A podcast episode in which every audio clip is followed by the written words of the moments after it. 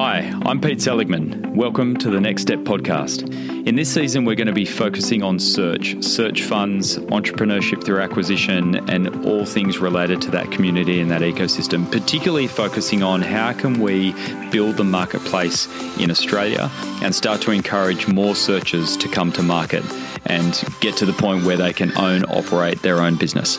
In this episode of the Next Step podcast, I speak to Nima Sedaghat.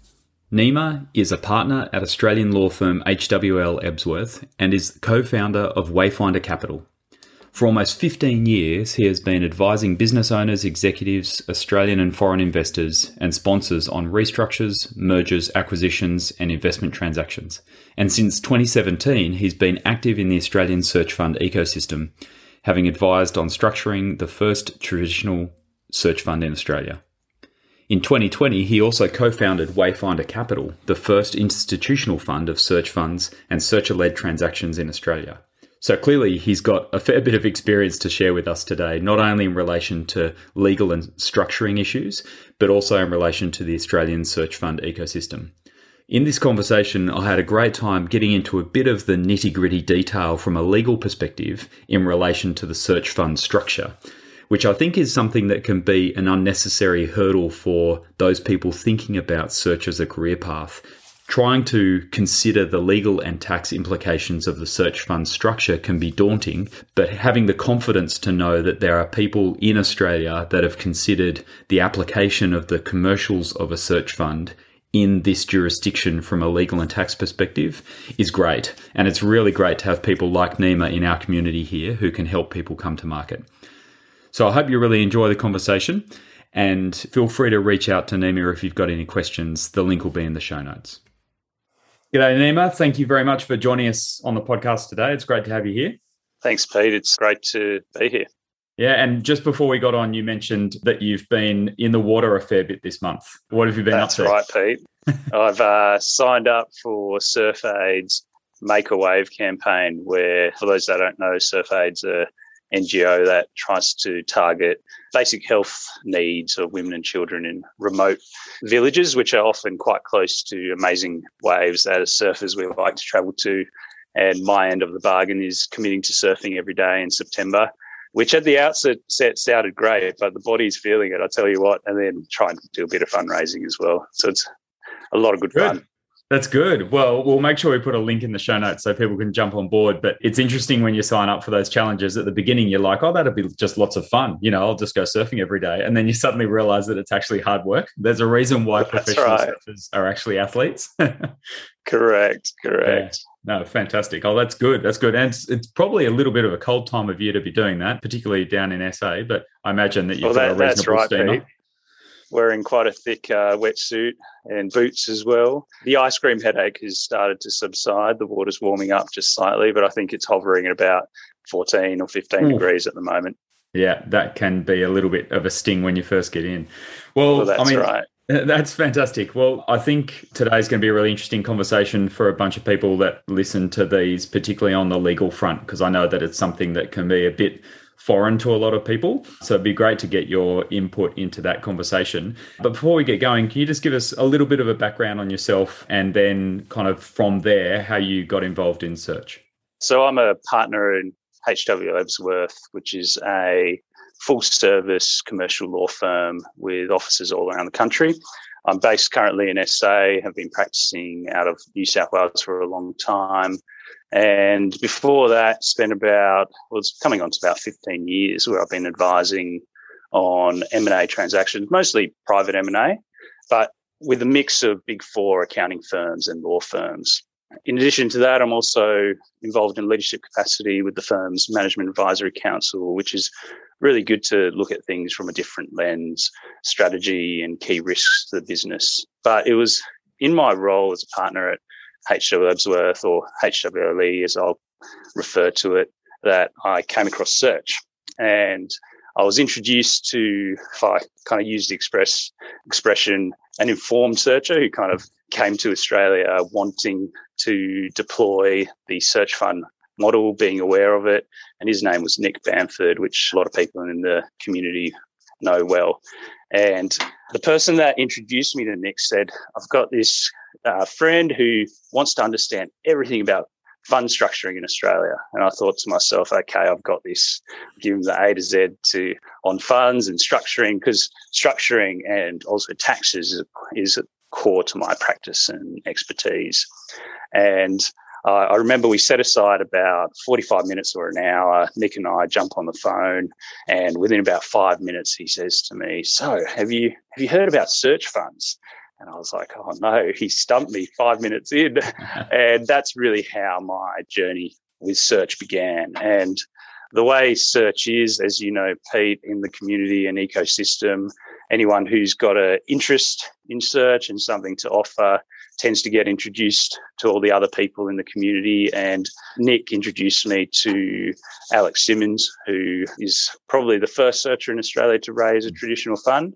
And that was quite an exciting journey for search and HWL Ebsworth and myself because we essentially took the tried and tested model out of the US, which has also been applied in Europe and applied a corporations law lens, which my partner, Jamie Restis, and a special counsel in his team, Shane Lloyd, lead, and a taxation law lens to create mm. what we call an Australianized search fund model from a legal perspective.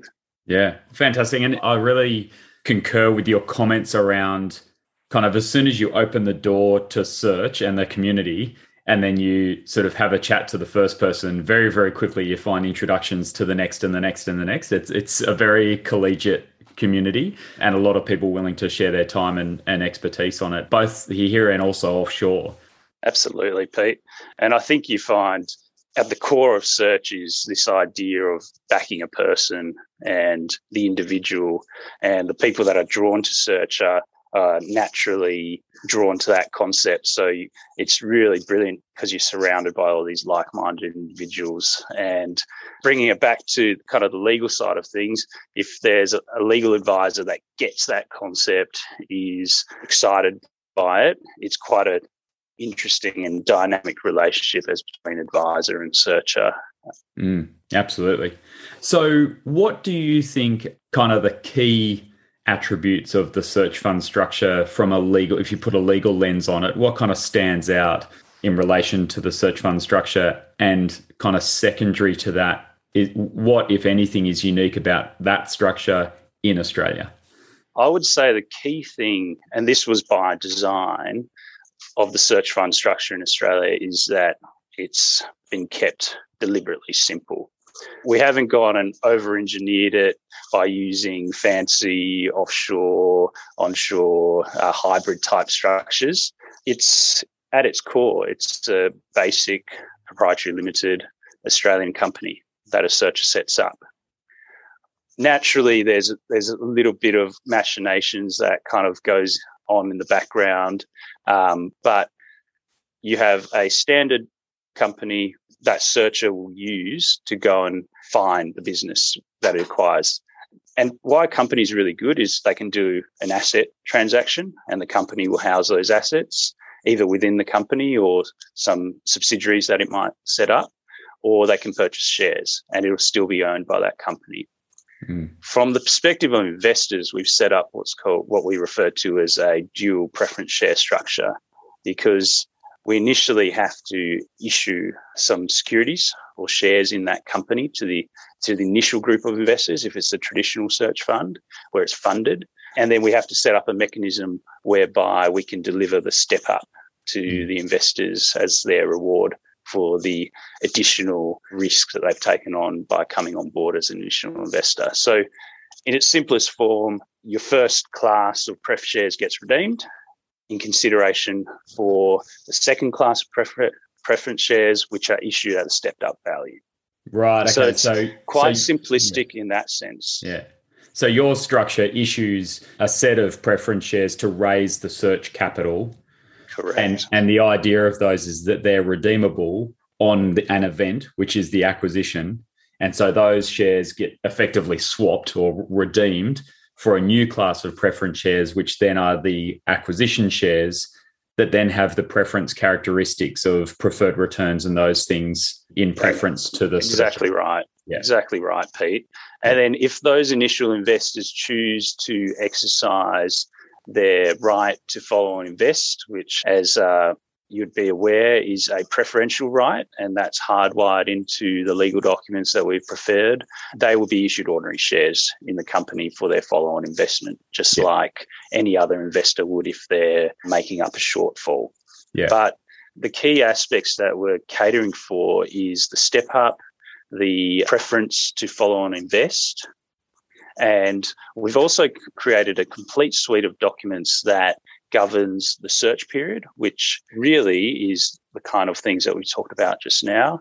And then the what we refer to as the operational period. Yeah. And why we think that's important is you want to go to your investors with your PPM, or as we call it in Australian information memorandum, that clearly sets out this is what you're investing in and this is what you will receive. And from our perspective, we think it's even better to then spell out their rights and expectations as between the moment they invest to when there's an exit, mm. because that will save a lot of hassle in terms of going back and forth. It's time of acquisition. It sets expectations from day one and it allows the searcher to focus on, you know, the initial part of their journey, the key key thing for them, which is the search mm. which, as you know, it's quite an exhausting process and you don't want to get bogged down in legal matters. Absolutely. And one of the things that I think it has the potential to, to get complicated is the tax implications for the searcher themselves. Like, quite often, even ignoring search, if you've got small business structures or even frankly big business structures where you've got incentive type programs that are linked to options or equity or some other right it can get a little bit sticky from a tax perspective particularly in relation to the time at which it's recognized as income because often you can have that trigger a tax event where you've been issued a bunch of stock which is on paper and you've got a tax liability which is a real cash concern for the for the searcher. How have you thought about the implications? Because those equity triggers for the searcher are a big part of the structure for them. You obviously don't want that to have a tax sting in the tail. How has that kind of translated itself to the Australian environment in that structure? It's a great question. And I guess Australia is lagging I'd say, in relation to, uh, you know, if we just refer to it as employee equity mm. and or sweat equity uh, and the way it's taxed comparative to, say, the US hmm. and other leading markets, where, you know, invariably, if you don't structure it right, it does create that that sting or what we like to call the tax world a dry tax hmm. where it triggers a tax liability, but nothing's actually been received in terms of realizable cash proceeds to actually fund that tax. So mm. that's you know that's the worst possible outcome ever, where you have an unfunded unfunded tax liability. Mm. Um, but again, in our model, we've catered it in a in a manner that the searcher is issued a series of options at day one when they set up their search vehicle. And that, that's quite important because these options are taken to have no value for tax purposes at that point in time, mm. but their options over their basically their entitlement to their ordinary equity in the company based on certain triggers. And we, we basically divide it up in a similar way to what they do in the US in three tranches, where the first third will vest and be exercisable when there's an acquisition. The middle third will vest over four years on a monthly basis. And the final third will vest depending on an IRR hurdle that's set and, and achieved. Mm. And doing it that way is quite tax effective because whilst the searcher will have nominal cost base for tax purposes in their shares, that are issued once they exercise their option. There's there's no tax liability triggered until there's an economic realization of those shares, right. and that's that's a fair reflection of what the tax outcome should be. Mm, absolutely, and I, and I think from a searcher's perspective, if even if their tax base is very low as a result, if it's five to 10 years down the track when they're exercising, or well, not exercising, when they're kind of crystallizing the value of that stock at that point in time, to get taxed on that full realization at that point is is I think completely fair, and not least of which, and probably most importantly, they'll at least have the cash to pay it at that point, which is Correct. I think quite a big concern of, of the structure inherently. So it's good to hear because I, I think one of the concerns that you can have with some of these structures that from a commercial perspective come from offshore. So, you know, the commercial elements of a search have been designed predominantly based around the US market. And so, therefore, they've only thought about the implications from a US tax perspective. And when you bring the commerce to a different jurisdiction, you need to try and achieve the commerce from an outcomes point of view whilst not triggering kind of punitive tax situation. Um, so it's yeah, good that absolutely. we've managed to navigate that. We shouldn't lose sight of the fact that developing this Australianized model, you know, took took a number of months. It was quite mm. quite a process whereby, you know, from a methodology perspective, we did exactly what you said, which is start with the US base formal documents to make sure we're capturing as much of the uh, terms as is accepted to then create this model that works for Australia. And to date, you know, our documents and our structure has been accepted by investors all around the world. So mm. it's it's a real testament to what the search fund community globally wants to see and expects to see. Yeah. And are there any, just on that kind of international investment front, have you seen any or do you anticipate any issues obtaining foreign investment into the Australian based search vehicle because of any of those factors? Like, or, or have you managed to kind of cross most of those hurdles? I mean, I know that there are a bunch of traditional search fund vehicles in Australia now that have foreign investment. So obviously it's worked, but anything that Correct. national investors into Australia would need to be thinking about? We were getting a little bit nervous last year when the government changed our foreign investment review board FIRB requirements for when government approval was required for foreign investment in Australia. And the reason we got nervous was basically any any investment in an Australian entity, it was the net was broadened so far that we thought, oh boy, this this could apply to search. But thankfully, those those changes fell away, and those rules are operating as they intend, which is basically investments in land-rich entities. Mm. And from a from the perspective of investing in a special purpose, newly incorporated Australian company, there's no government approvals required. So so there's no real barriers as such.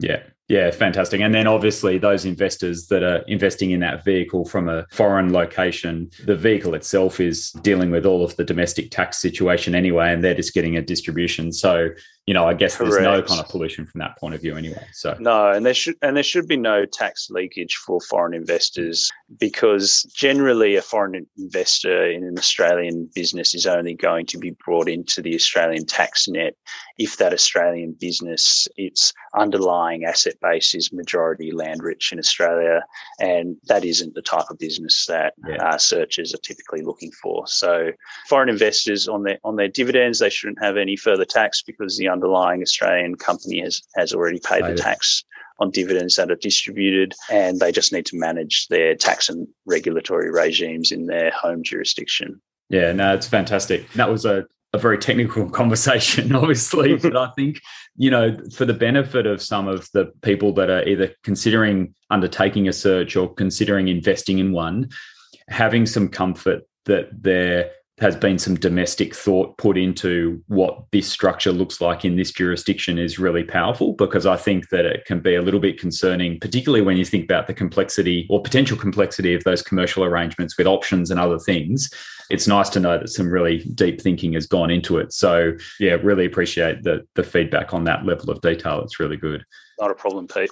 And so to change tack slightly, another kind of feather to your cap is the the newly kind of minted Wayfinder fund that, that you guys are working on at the moment to really try and supercharge the search community here in Australia with some some good backing from an investment perspective. Do you want to just give us a bit of an update on everything that's happening at Wayfinder at the moment? Yeah, absolutely, Pete. And to kind of circle back to a point that we touched on right at the start, the ecosystem tends to connect everyone, as we said earlier. And it probably would have been about four years ago that I got connected to ACK and Louis were operating Second Squared out of out of Perth. And a searcher said to me, look, you're obviously keen as mustard on search. Ecosystem it's in its infancy you've really got to meet these guys because they're probably the only other people at that time that were mm. really trying to seed the ecosystem. And so met the guys and naturally as most people that do when they meet them you just get along with them like a house on fire really great perspective that they bring to the table. And over the last four odd years we've been sharing notes on searches the the ecosystem, the community, what we're seeing. And, you know, that conversation just kept going. And Wayfinder was born around this time last year, where from my end and their end, we were seeing that searchers are increasingly looking for a lead investor within Australia. And equally, the foreign investors are saying, well, who who is that lead investor in your in your cap table from a local perspective? And independently, each of us came to the realization that there, there needs to be a fund in Australia. And so the fundraiser is going well. Uh, it's, it's on track. Commitments have been made to a number of searches, including investment in one that we're both invested in. And it's really what we see as the next stage in terms of turbocharging mm. the the ecosystem. And you know, if we refer to it in this way, the asset class in Australia, mm.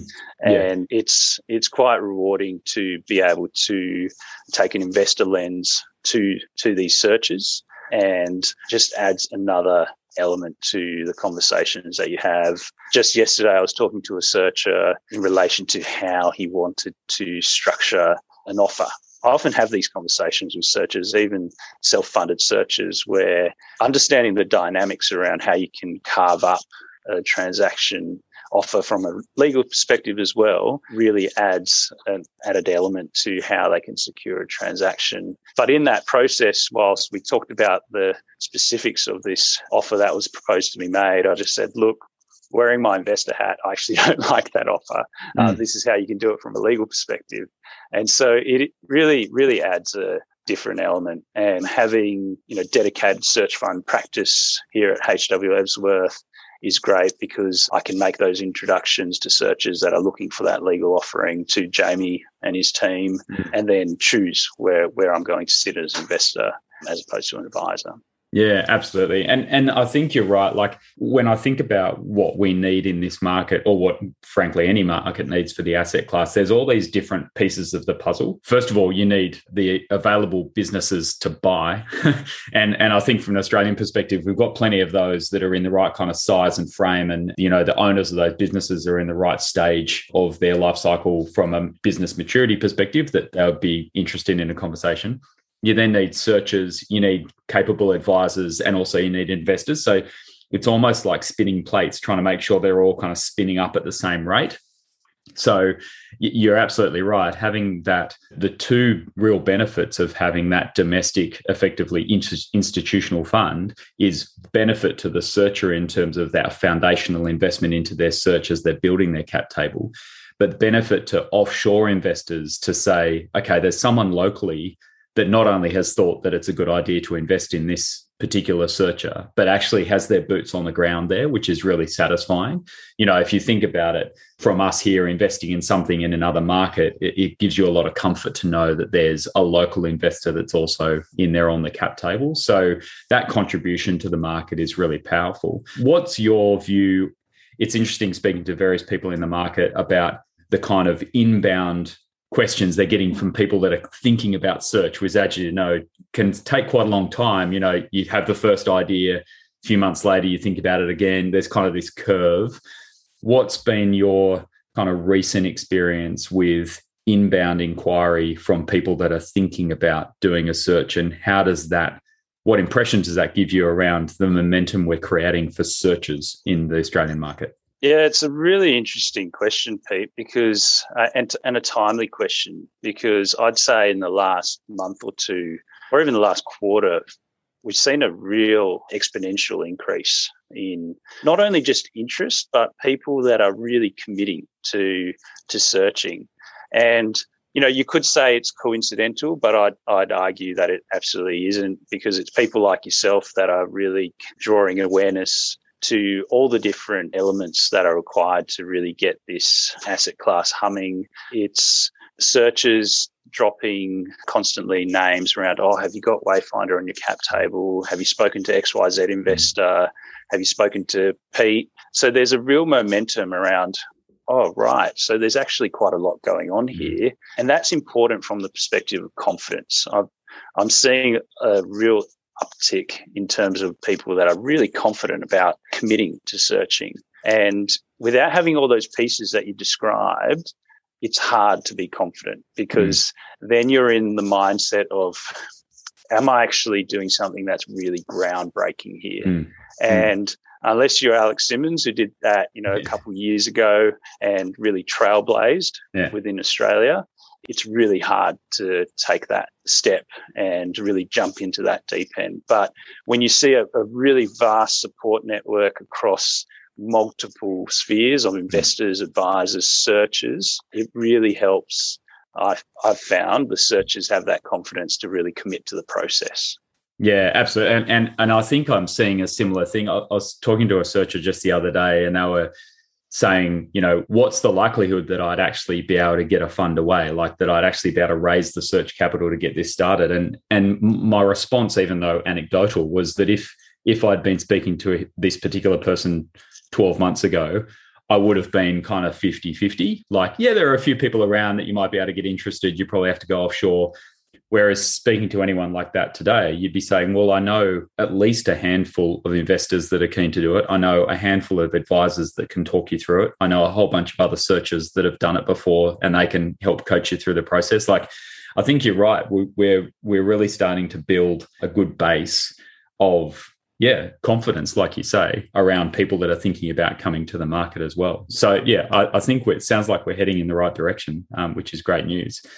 So to to wrap up, the the last question I guess would be, you know, what do you think is next? We're basically getting to the end of 2021. You know, things kind of turn off in the next couple of months as we're kind of looking forward to Christmas and ends of lockdowns. And let's not talk about that. But as we head into 2022, what do you think is next for for search in Australia? Yeah, I think it's it's the next stage in the learning process. That's what I see in 2022 because We've got one searcher who, you know, Touchwood will be acquiring out of a traditional fund this last quarter. And we've got another searcher that I'm pretty confident will acquire next year. And I think there's going to be a, a real next stage in the evolution of the learning of searches in Australia because they'll they'll be looking at these traditional funded searches. Uh, and we have Rob, of course, who mm. acquired a month or two ago. And all of a sudden, we've got a handful of searches that have deployed a traditional funded approach or a hybrid of that funded approach and acquired a business. So we've hmm. got success stories in that hmm. respect. And I think that's going to take the the community and the searchers to another level of awareness in relation to this process and really help search evolve even further. Mm. Yeah, I agree. And I think so. Ne- next year, really, I guess then the task for us across that kind of group is to really take those, uh, let's call them hero stories effectively, and try and get those to the market to say, look, he- here is what it looks like to go from end to end, and it does work.